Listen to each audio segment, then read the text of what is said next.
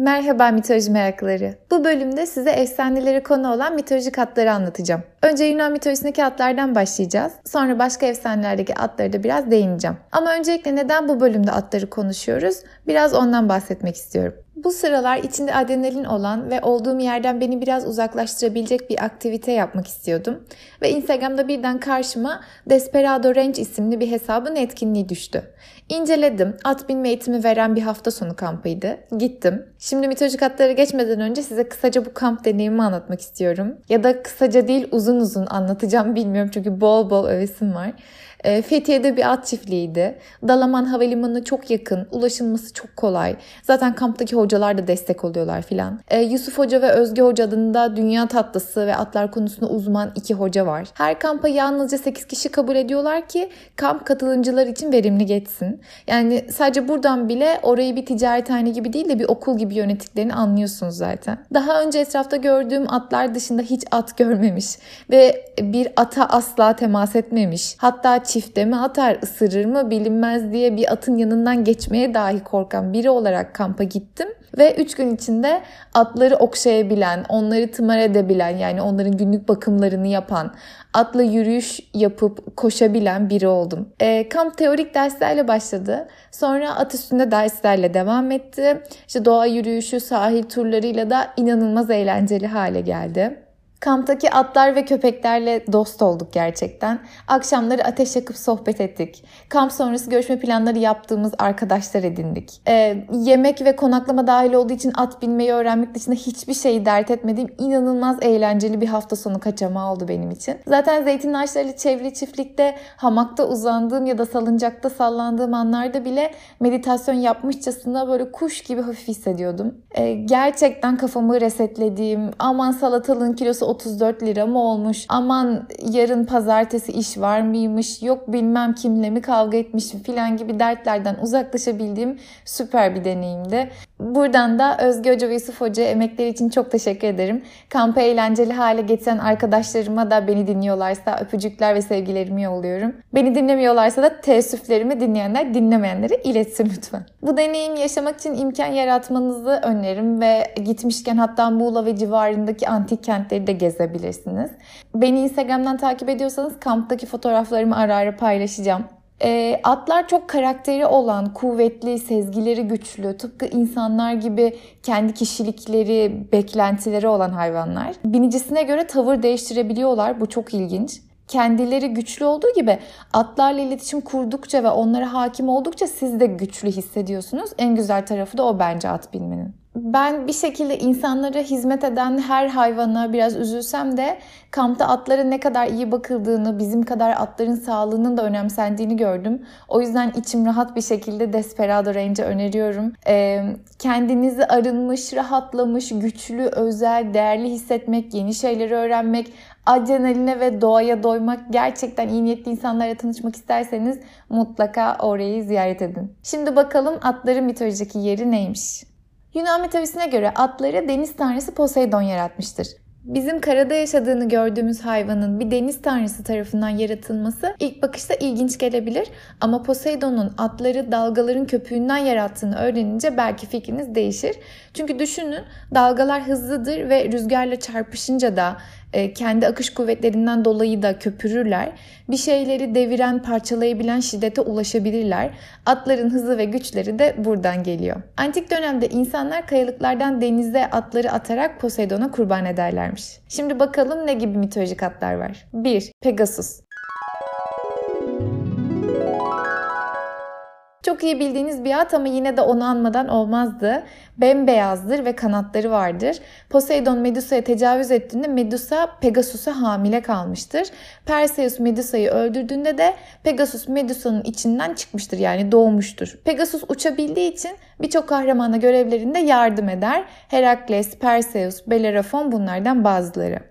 Muhtemelen hepinizin bildiği havayolu şirketlerimizden Pegasus da ismini ve logosunu bu attan alır. Pegasus'un Zeus'un yıldırımlarını yeryüzüne taşımakla görevlendirildiği de söylenir. Bir söylenceye göre Pegasus'u Bellerofon'a yardım etmesi için veren Athena'dır. Önceki bölümlerden hatırlarsınız Bellerofon'un hayatta kalmak için yerine getirmesi gereken bazı görevler vardı. Bellerofon bir gün yardım istemek için Athena tapınağına gider ve yalvarıp yakardıktan sonra orada uyuyakalır. Uyandığında Pegasus'un altın gemini yanında bulur. Yani Athena ona Pegasus'un gemini vermiştir. Bellerofon Pegasus'la birlikte görevlerini başarıyla tamamladıktan sonra iyice gaza gelir ve madem bu at Olimpos'a gidip gelebiliyor beni de götürsün o zaman diye düşünür. Atı Olimpos'a doğru uçurur. Ama ölümlü bir kahramanın haddini aşmasına kızan Zeus onlara bir sinek musallat eder. At binenler bilir diyerek de havamı atayım.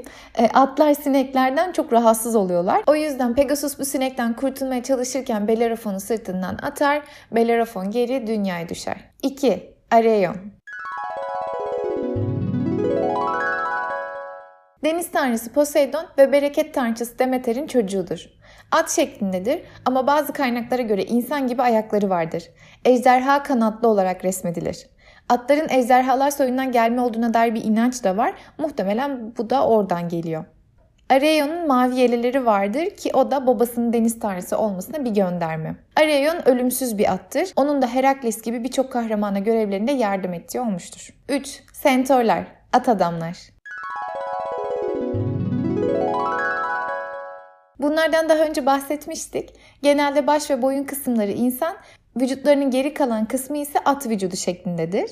Sentorlar dağlarda, ormanlarda yaşarlar, çiğ et yerler, oldukça vahşi ve saldırgandırlar. E, şaraba çok düşkündürler, şarap tanrısı Dionysos'a taparlar. Şehvetli ve kadın düşkünüdürler. Atalanta'ya tecavüz etmek istemişlerdi hatırlarsınız. E, gördüğünüz gibi uçkuruna hakim olamamak yine vahşi bir yaratıkla eşleştirilmiş. Yani mitoloji şehveti hep küçümsüyor, onu ilkel ve hayvani buluyor. Bunlardan Centaur Kiron ayrışır çünkü o diğerleri gibi vahşi değil tam aksine bilge bir sentördür. Akileus Herakles gibi birçok kahramanı eğitmiş onlara mentorluk yapmıştır. Kiron aynı zamanda bir şifacıdır. Dağlarda topladığı otlarla ilaçlar yapar yani kendisi bir nevi doktordur. Bu arada Yunan mitolojisindeki sentörlerin Türklere gönderme yaptığı da tartışmalar arasında. Eski Türkler atı çok iyi kullanan, at üstünde yaşayan bir toplum olarak görüldükleri için Yunanların sentor mitlerini yaratırken Türklerden esinlenmiş olabileceği söyleniyor. Ama tabii bu kanıtlanmış değil. Eğer doğruysa üzücü tabii. Çünkü Yunanların o zamanki Türkleri sentorlar gibi vahşi gördüklerini gösteriyor. Sentor Kiron diğer sentorlardan neden ayrışıyor? Neden bilge? Çünkü o tanrılar tarafından eğitiliyor. Özellikle de Apollo yani Olimpos'u en iyi temsil eden, Olimpos'u Olimpos yapan tanrılardan biri tarafından eğitiliyor. Yani doğası vahşi olan bir varlık ancak tanrı seviyesinde üstün bir varlık tarafından eğitilirse oturup konuşulabilecek, beraber bir şey yapılabilecek bilge biri haline gelebilir. Mesajı da veriyor bu mit bize alttan alta. Şimdi böyle bakınca milliyetçilik duygularınız kabarmış ve alınmış olabilirsiniz ama bir de onlarla empati yapın. Ee, Yunanlar antik dönemden başlayarak felsefeyle ilgilenmeye başlamış. Felsefe orada doğmuş, tiyatro orada doğmuş. Hayatın, aşkın anlamı ne, adalet ne, kader nedir gibi kavramlar üzerinde düşünmeye başlamışlar. İşte demokrasi nedir, devlet nasıl yönetilmelidir vesaire. Akileus'un ikilemini hatırlayın. Kısa bir hayatta kahraman olarak ölmek mi yoksa sıradan ama uzun bir hayat yaşamak mı daha önemlidir ikilemi? Akileus kahraman olarak ölüp ünlü olmayı yaşamayı tercih etmiş ama ölüler diyarında bu seçimine pişman olmuştu hatırlarsanız. Yani Yunanlar o tarihte bunlarla ilgilenip bu kadar derin konular tartışırken at üstünde yaşayan, oradan oraya göçtüğü için doğru düzgün bir e, mimari bir eseri olmayan, doğru düzgün edebi eser veremeyen, işte sürekli av peşinde koşan toplumları barbar görmeleri normal yani. Onları sentörlere benzetmeleri doğal aslında o tarihte. 4. Unicornlar